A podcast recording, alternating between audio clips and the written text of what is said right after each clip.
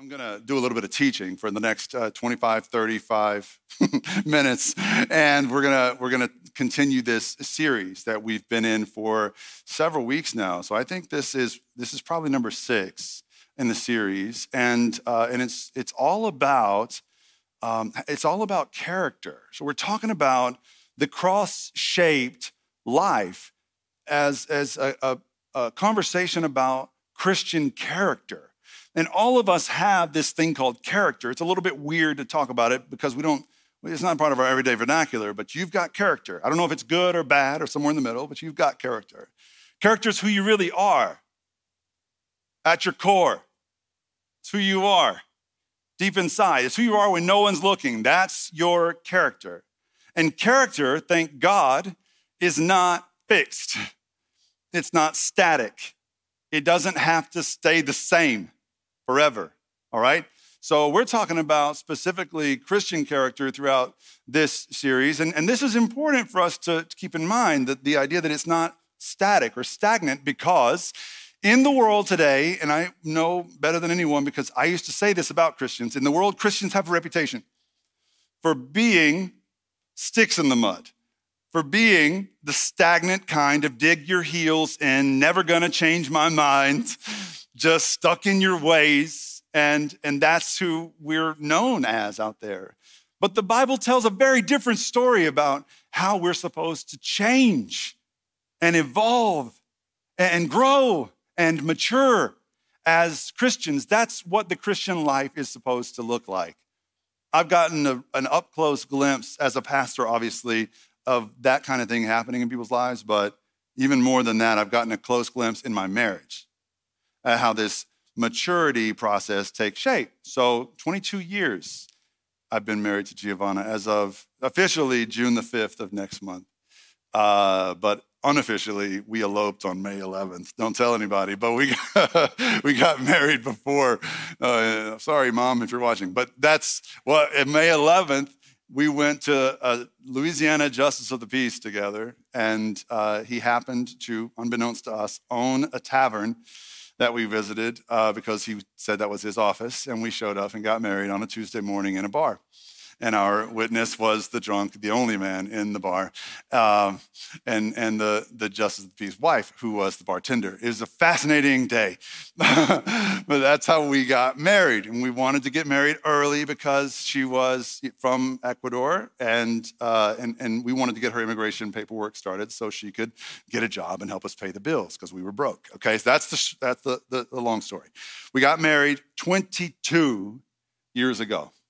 I can't believe all the ways that I've seen this woman grow and change. Like, you don't know if you may not know all that she's been through to get to where she is today and to become who she is today. Some of you that know us really well and have known us a while, you probably know most of these things I'm about to tell you, but a lot of you do not know. When Giovanna was 14 years old, in Ecuador, in Quito, she was called to be a pastor. She felt convinced that God was calling her to be a pastor. There are very few, if any, churches, back then anyway, in Ecuador that recognized the authority of a woman to become a pastor. Mostly, back then anyway, Catholic churches and more um, uh, charismatic or Pentecostal churches where women could do certain things but not be pastors. But she was so convinced in her calling from God that she wouldn't let it go. And she had some very tough conversations around age 16 with her parents and her pastors, trying to figure out what to do with this inherent conflict between this call she's getting from God when she prays and this reality from, that she's hearing from her religious authorities. And so it was very tough conversations. At the end of those conversations, Giovanna, at the age of 16, having just graduated early from high school, chose to board a plane by herself from Quito, Ecuador, and she landed here in Houston at the age of 16, where she didn't really know a soul. She had a contact that she had communicated with AOL or something back then, and, and, and that's all that she had at a small Brazilian church out in the Westchase district of Houston. She landed at age 16 and she lived with one or two of those Christian families in, those church, in that church. She ended up serving in two different churches. for those for a two-year time period. She was a child without her parents or anyone really but God to protect her, to look after her, to make sure she was okay, to check in on her. I, I didn't know her then, but I think back and I was just, on the one hand, I'm like, what were you thinking? Like, if she tried to pull something like that today, I'd get so mad at her for being reckless. You know, what are you thinking, putting yourself in harm's way? But, but I knew, I, I know her now. There's nothing that was going to stand in her way from doing this. And she, she worked in children's ministries for this Brazilian church out in Westchase. She scratched out a living for two years. I don't even know how she got by. But after that two year time period, Giovanna managed to finagle her way into college, a small Methodist college a few hours north of here. And that's where we met. First day, first class, first semester of our freshman year. And I was completely smitten. I'm from Red Lick, Texas. I'd never seen a woman like this before. And I, my search was over at the age of 18.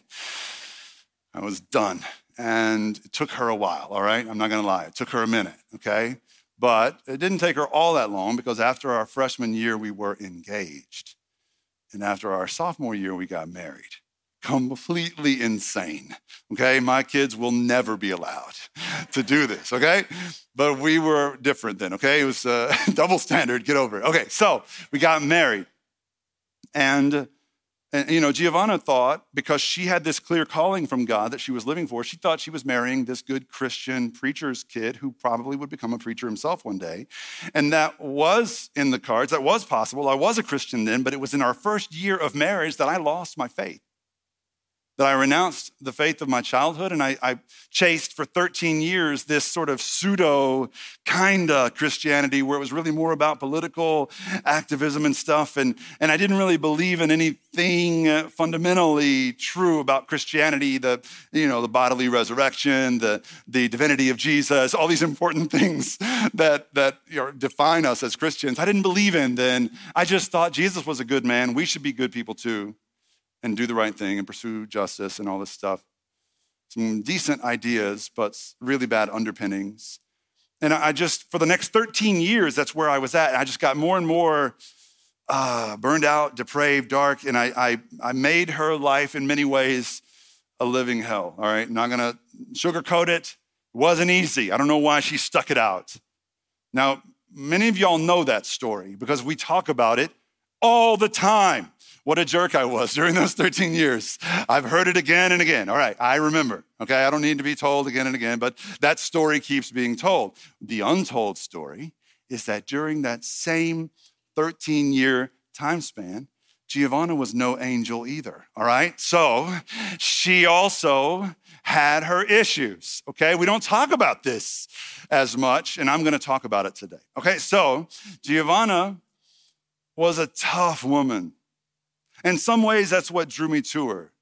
She was a force of nature. But in other ways, it was a character flaw. She had a short fuse. She was struggling at that time with insecurity. She had a real sense of scarcity, and if anything went wrong, she would freak out. She, she was a little scary. A lot of people described her then as scary. And I watched grown adult men cower in fear before this five foot, three inch little Ecuadorian girl. All right. And, and that's just kind of who she was. And I realize now, I didn't realize it then, but I realize now she was that way because her circumstances required it. Like she had to be that way. She couldn't have survived on the streets of Westchase from 16 to 18 without parents unless she was tough right? And so, you know, it doesn't mean she had to stay that way, but that's how she had to be to survive during that season of her life. And the most amazing thing has happened ever since. Like, God didn't leave her in that place. And if God had left her in that place, I'm not sure we would have made it. But God, just like God worked on me to transform my character, God has worked on her as well. And now she's like, she's like sweet and gentle and kind and only occasionally scary. And, and, and God's working in her. Now, here's the thing this is the whole reason I'm sharing this, okay? when we talk about my character transformation, I almost always chalk it up to that fateful day in Capernaum in 2013. You've heard the story, right? My conversion moment in 2013 is when everything turned around. Giovanna's been a Christian the whole time. There's no conversion moment to point to. And so if we can chalk my transformation up to that conversion and the aftermath, what do we chalk hers up to? How do we explain her transformation? Well, it's as simple as this. In the Christian uh, perspective, character transformation is not just about conversion. I mean, that can be a part of it. But if you've been a Christian your whole life, and really never renounced the faith or left it, you've had your ups and downs, but you've never like had that dark night of the soul, like I always talk about. I know there's some of y'all out there that are like, I, that, I like your story, Eric. It's not my story. Maybe, maybe Giovanna's is closer to, to yours. I mean, I'm not saying you were, you know, homeless in Westchase, but like maybe you've never left God. But there's still a trajectory he has you on to transform you from who you've been to who he's called you to be. And maybe it doesn't take a big conversion moment to turn that around. Maybe it's more of a slower, intentional, daily process of surrendering, surrendering yourself just a little bit more each day to the grace of God and how He transforms us. And so that's what this series is about. The cross shaped life is about how we are transformed in our character by the grace of God. The uh, early church put it this way this is from uh, Paul when he talked about he's, he's challenging Christians to evolve, all right? So he says, as a prisoner for the Lord, I urge you to live a life worthy of the calling that you received. By com- be, be completely humble. So he's not saying they're already this, he's saying be this, aspire to this, grow to this, mature to this. There's a goal here. Be completely humble and gentle. Be patient, bearing with each other in love, so that the body of Christ may be built up until we reach all unity in the faith and in the knowledge of the Son and become mature. Here it is become mature. This is the goal for Christian character formation is for you to become mature, to reach a point at which you no longer need me or anyone else to feed you. You become mature and you feed yourself. And all this you get at Sunday, it's icing on the cake, all right? or you're helping us feed others. But there's a growth process that we should all be engaged in where we are maturing.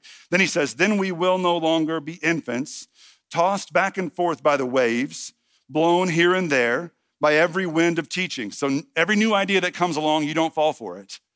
Every new scheme or whatever, you know, trend that, that takes the world by storm, you're not taken by it.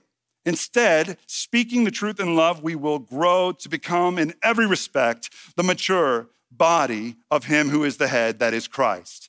You must no longer live as the Gentiles. In this context, Gentiles means unbelievers. Don't live like unbelievers do in the futility of their thinking. They're darkened in their understanding and separated from the life of God because of the ignorance that's in them through the hardness of their hearts, having lost all sensitivity in other words, having lost all perception of spiritual reality, they have given themselves over to sensuality instead, so as to indulge in every kind of impurity. They're full of greed. That, however, is not the way of life you learned when you heard about Christ and were taught in him according to the truth that's in Jesus. You were taught with regard to your former way of life to put off your old self which is being corrupted by deceitful desires, to be made new in the attitude of your minds, to put on the new self created to be like God in righteousness and holiness. So you see the theme here old and new, old self, new self, the way you were, the way you're becoming. All right? This is a running theme throughout Scripture. So, what the, the idea here is that there is a path you're on and you're walking it. You're not staying in one place waiting to die and go to heaven. There's a path God has you on. I know the whole thing about uh, uh, born again Christians is kind of a trope, right? It's kind of when, when I was a cynical person, I used to laugh about that phrase, born again Christian. That tells me you're a certain kind of Christian, one of those Christians. Well, according to scripture, there's no other kind. It's not born again Christians and then everybody else, the normal Christians. like, normal Christians have to really check themselves to see if, if they're really living in surrender to this idea that we need to be born again. We need a newness of life. We need a new self to put on to replace the old. And, and so that's what God is doing with us. And so, so far in this series, we've been talking about these things through the lens of marriage. Masculinity was week two. We've talked about conflict. Um, we've talked about forgiveness. Last week, Pastor Gio gave a message and she talked about um, living a legacy that's cross shaped. And today I want to talk about something that we've all been affected by. It's all been close to home the last 15 months. I want to talk about the struggle, all right? A cross shaped struggle. Now, not long ago, all the kids were saying the struggle is real. They hashtagged it and all of that. And they were talking about, I'm hopping on the struggle bus. And then their parents started saying those things. And so the kids got over it fast. You know, it's like, whatever. And so, anyway, the kids don't say it anymore, but they were right when they were saying it because A, the struggle is real, and B, the idea is that everybody's going to struggle. And we, we do. And I think one of the lies, the deceitful schemes that Paul was writing about is this lie that if you have secular pursuits, a secular goal, you can actually get there. If you have a secular destination in life, I'm gonna get there. I'm gonna make that money. I'm gonna get to that job. I'm gonna get to that position, have that life, that house, that neighborhood, whatever. You will never arrive. Sorry to be the bearer of bad news. But even if you do arrive to the goal you've been aiming for, you'll be disappointed because your expectations have been way too high. The goal could not deliver uh, to live up to your expectations. You'll be disappointed and disillusioned. You're going to struggle. That's a certainty. What's uncertain or unclear is how you will react in the struggle, how you will respond. That's what's left up to us not whether we struggle or not. Listen, if you're rich, you're going to struggle in one way. If you're poor, you'll struggle in some other ways. If you're single, you're going to struggle with loneliness and boredom at times. But guess what? If you're married, you're going to struggle with loneliness and boredom sometimes. That's how marriage is, right? So it doesn't fix the, the stuff you're, you're trying to fix. It, it just it, it adjusts the struggle just a little bit you know? And, and that's just the way the way that life goes. Life's going to be unfair to you. You're going to get you know some unexpected medical diagnosis that's going to rock you. You're going to be suddenly fired you know? Life's going to go wrong. It's going to happen but the question isn't will i struggle? The question is when i struggle how will i respond? All right? How will i react so, so um, my after studying the New Testament, especially, my belief is that the struggle is not a curse. Your struggles are not a condemnation, but actually a hidden blessing. When you choose to see them the way God intends for you to, they're opportunities to grow. But to learn to embrace the struggle this way doesn't come naturally to you. It will take a supernatural force to get your mind and your heart to that place. And that's why it's so important for us, whether you're struggling right now or whether you're in one of those seasons of peace, it's important for us to look ahead to Jesus and to see how Jesus struggled and how he prepared others to struggle. So let's look at that today. Just three quick things. First, when we look at the Gospels, we see how Jesus um, got his disciples ready for their struggles by simply preparing them for the struggle, preparing them for the struggle. So some of y'all probably read the Gospels through a few times. Maybe, maybe you haven't.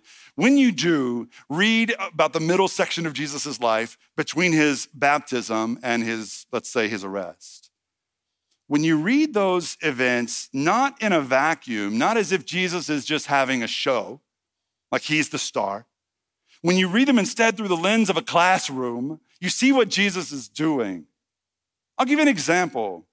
In Luke chapters 9, 10, and 11, Jesus puts on a master class in leadership.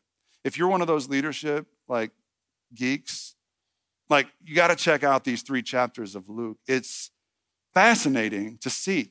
And the, the question you're going to ask as I walk you through this is what, why would Jesus be doing this? And the answer is because he knew he wouldn't be around forever. And so he knew his disciples, he knew we were going to have to be able to navigate the struggles without his physical presence leading us through. All right, so let me tell you about what happened. Luke chapter 9, Jesus, instead of being the leader and, and having the disciples watch him do ministry like they had been doing, Jesus sent the 12 disciples out on their own and he gave them very specific instructions. You know what he told them? He said, Hey, I'm sending you out. I'm going to stay back. That's the first shock. What? You're, you're, you're, we, we go without you, Jesus. Okay, got it. And then he says, Don't take any food with you. No food, no bag, no money, no change of clothes. He said, The town that I send you to, find the nicest person there and live with them for a while. Don't move around, stay with one family. And if the town is hostile towards you, leave as quickly as you can. Ready, break. And they break and they go. I can only imagine what that was like for the 12. This was their first time. But they go out. And then in Luke chapter 9, verse 10, it says, They returned from their mission and they reported to Jesus all that they had done. Intentional preparation. Okay? Heads of household, spouses, parents, roommates, listen, this is intentional. This is what we're called to do for the people we're leading. So Jesus calls them back together and they report back to him. And then Luke chapter 10. And what happens in Luke chapter 10 is that after sending out the 12, Jesus sent out another group, a different group. The 12 hang back this time. It's crazy. The 12 hang back with Jesus. Jesus sends out 72 other disciples. My theory here is that Jesus is all about multiplication.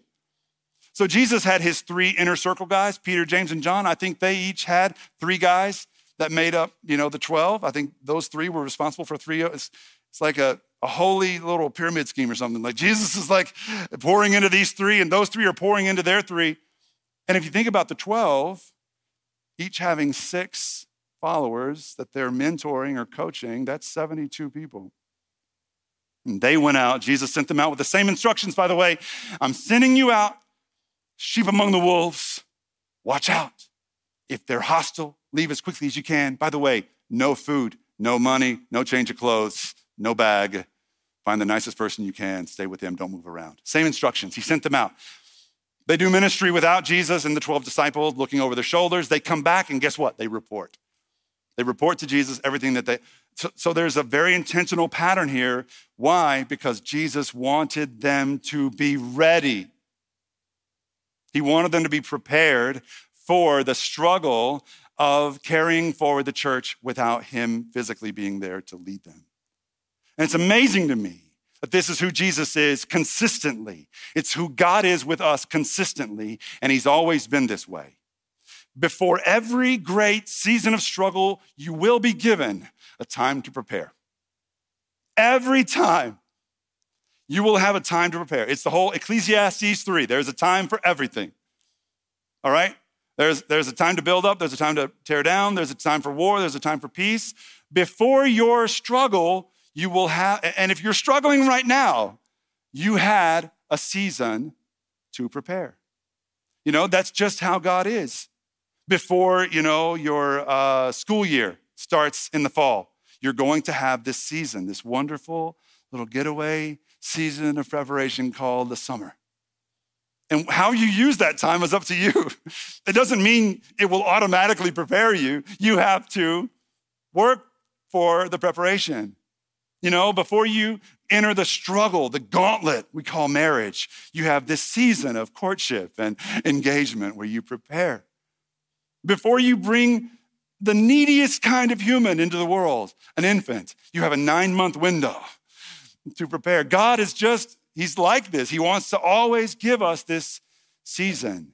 And as I look back on the last um, year plus, I can't help but feel like many, many of us were caught unprepared. When everything hit the fan and, and it all got really ugly, I know that was my first reaction as a church leader. I felt like we as a church had not adequately prepared people to feed themselves instead of needing a church or a pastor to feed you or something like infants. When the next crisis rolls around, I pray that we will have used our preparation season to get all of you ready to feed yourselves and to feed the infants, spiritual infants in your lives more effectively, more systematically, right? And then we can come back and report like the disciples and Jesus and all that. That's how we do this. But it's really interesting because I know for a lot of you, and there's like a there's a weird, very common, weird survivor's guilt happening because 2020 wasn't that bad for some of you. In fact, deep down on a personal level, you kind of liked it. Introverts, give me an amen. All right? No, I know you would never. Um, so you were cool with it as long as you didn't like lose your job or get real sick or something like there was a lot of people who felt bad about feeling good about staying home more the change of pace having less to do you know i had a lot of really manly guy friends that took up baking for some reason and, and that was you know it was cool they gave me scones and stuff and that was fine but i think that's it was it's fine to enjoy all those things but we have to understand that for the Christian, for the follower of Jesus, downtime is not idle time. Downtime is preparation time.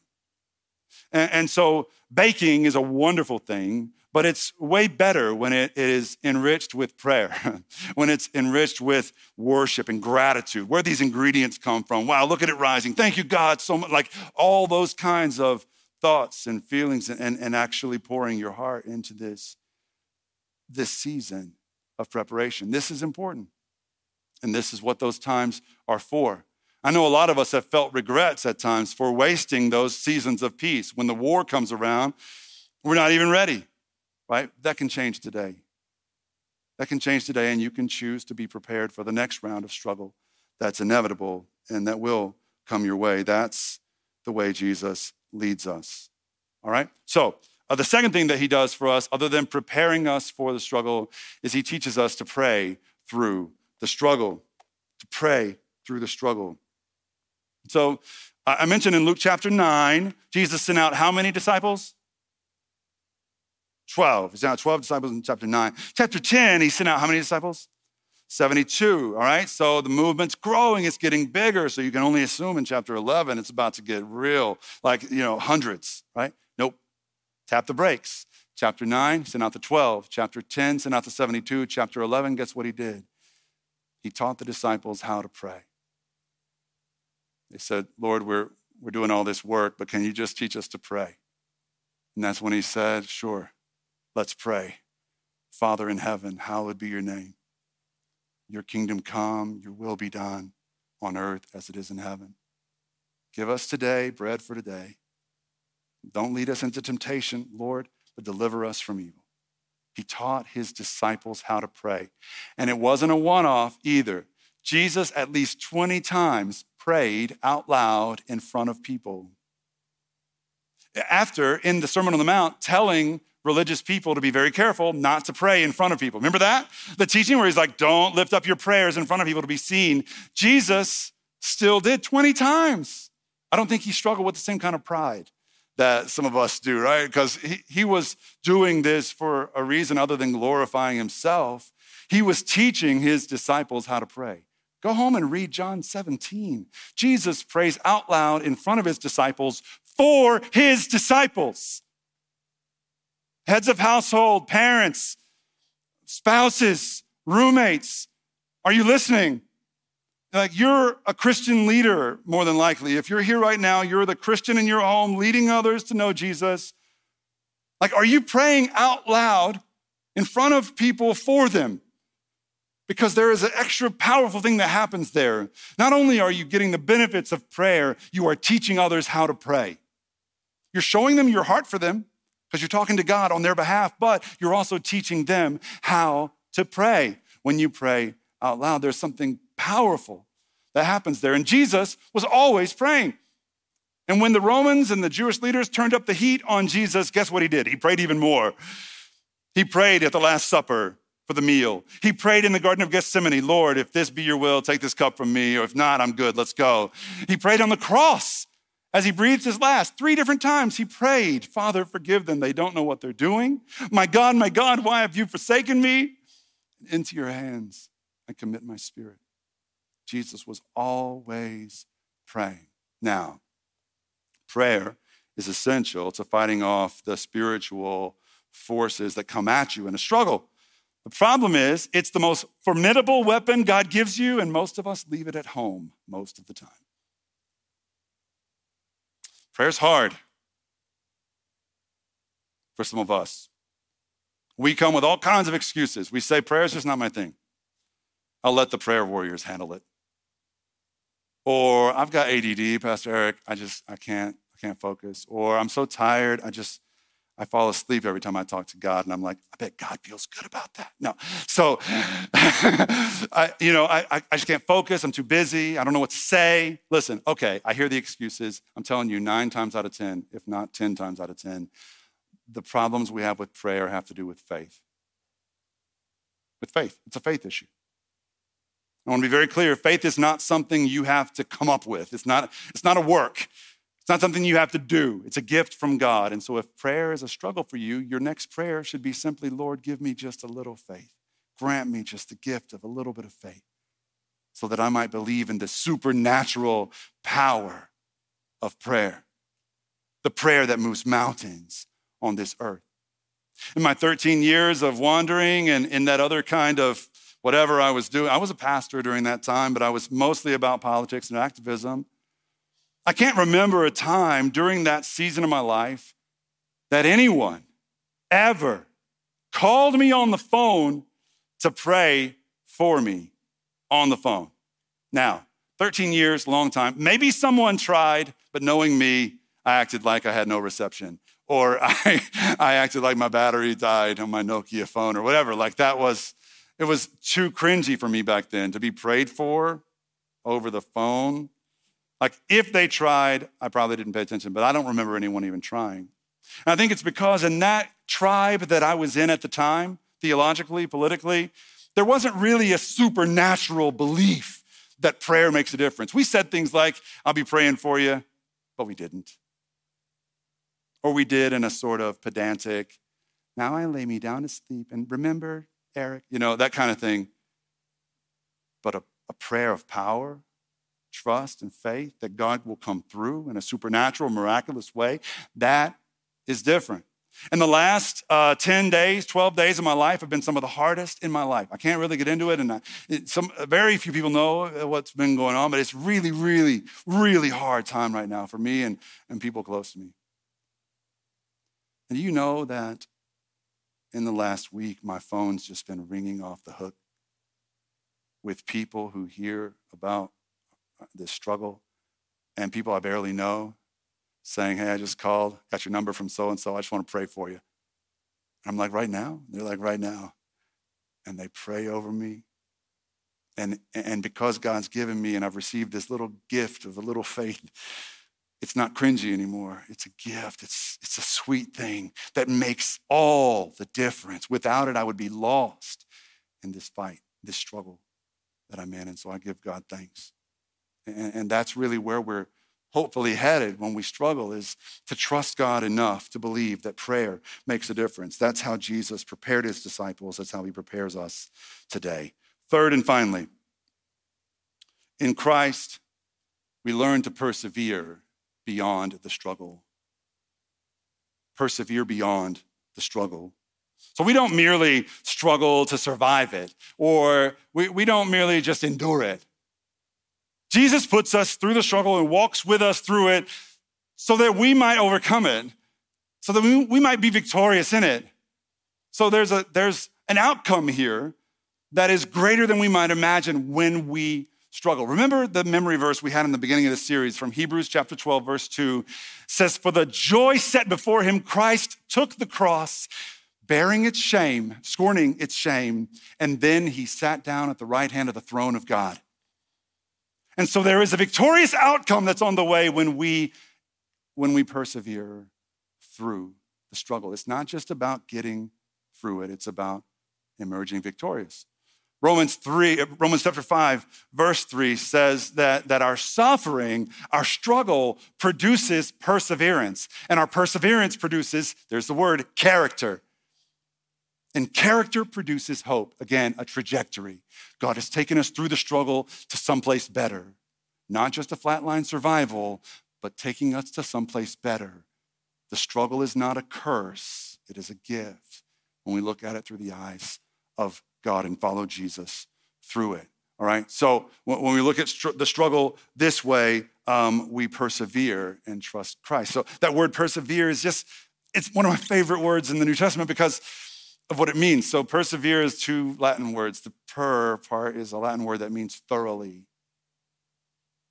And severe comes from the Latin word severus, not Snape, but severus in Latin means well, severe. Okay, so so the idea here is is that we're called in the struggle to be thoroughly severe, which is a, a, a, another way of saying we're called to grit our teeth, to grind it out, to be tough, to get through it, to be like Geo on the streets of Westchase, just day after day, trusting God, putting one foot in front of the other. He's taking us someplace. It hurts. It's hard. We're not up to the task, but by the grace of God, we persevere. So it's not about life getting easier for Christians, it's about God giving us the strength to be tough, to fight our way through. This is how Paul put it for the first Christians. And I'll, wrap with this. This is 2 Corinthians chapter 6, verses 3 to 10. Listen to what he's saying to these Christians who are being abused daily for their faith. We put no stumbling block in anyone's path so that our ministry will not be discredited. Rather, as servants of God, we commend ourselves in every way in great endurance, in troubles, hardships, and distresses, in beatings, imprisonments, and riots, and hard work, sleepless nights, and hunger, in purity, understanding, patience, and kindness, in the Holy Spirit, and in sincere love, in truthful speech, and in the power of God, with weapons of righteousness in the right hand and the left. That's like prayer, right? weapons of righteousness in both hands, through glory and dishonor, bad report and good, genuine, yet regarded as impostors, known, yet regarded as unknown, dying, and yet we live on, beaten, yet not killed, sorrowful, yet always rejoicing, poor, yet making many rich, having nothing, yet possessing everything. This is how we're called to look at the world when life's a struggle. Listen, the Christian life is bound to be a struggle, even a pastor's life, full of struggle. There's all kinds of things about my job that I could live without. I could live without church politics. I've had plenty of that lately. I could live without I could live without, you know, confrontation. I don't love confrontation, but it's part of the job. I could live without my kids using my own sermons against me. Like when, you know, uh, my son's like, Dad, you said that Christian parents shouldn't care that much about Little League, but you still scream at umpires. And I don't love that. You know, I, I could deal without it, but but this the moment that this job starts to feel like a job, I think back to the six years we've had together, to all the lives, the many, many lives that God in His grace has chosen to save, to change, to transform. Think about all the men and women and children, students, people of every age who've come into this community feeling confused and lost, terrified, addicted, hopeless, despondent, like they're, they, they've, they've messed up too much and, and there's nothing to be done. Their life's going to be a mess forever now. And I've, I've looked into the, just the sadness of some of your eyes and I've watched ever since you put one foot in front of the other by the grace of God and I've seen him turn it around for you. I've seen the life change that comes when his Holy Spirit transforms our character. I've seen marriages brought back. I've seen souls saved. It has been amazing to watch. And I think about those six years and what the next six could be like, and I realize that although many days are hard and although the struggle is real, there is nothing that can stop our God. Nothing. There is no opposition that will stand in his way. There, there is no one, no evil, no darkness, nothing that will stop him from bringing about the transformation in us. As long as we're open to it, he will make it so. And in the next six years, he's going to transform hundreds or even thousands more lives than he's done in the past six. And not just in my church life do I rejoice in this, but I think about what he's done in, in Pastor Giovanna and how only God could take that girl 14 years old, looking out her window in Quito, Ecuador, saying, Are you sure, God? Me, a pastor. Only God could take that girl, and 20 years after that, that girl becomes the, the you know, first pastor woman of color to be appointed to St. Luke's Methodist Church in its long history. That girl becomes a force of nature that really is the brains of this operation. That girl becomes the, the pastor that you all know and look up to. Only God can bring about that kind of change. And, and, and it just is a reminder to us that no matter if you're in a season of struggle or you're, you're in a season of peace, of preparation, you don't have to figure everything out today, but you also don't have to sit idly. Simply trust God because as far as He's already brought you through thick and thin, you can be sure He's not finished with you yet. He has a great plan still to bring about through you and in you if you will only say yes. So, for the struggle ahead, Jesus prepares us.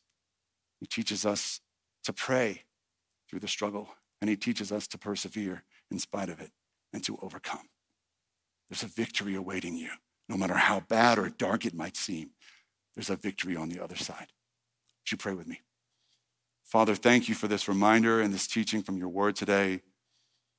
Thank you that you are a God who not only helps us to survive the struggles of this life and to see us through them, Lord, but you bring us out victorious on the other side. You bring us out and grow us up. You help us to mature, to evolve, to learn. Lord, I pray for the courage right now, not to shrink back before all of this, but I pray that each one of us would step up and believe your promises are true, that you're not finished with us yet, that there's still so much more that you're about to do through us as individuals and us as a church. We love you for that. We thank you in Jesus' name. Amen.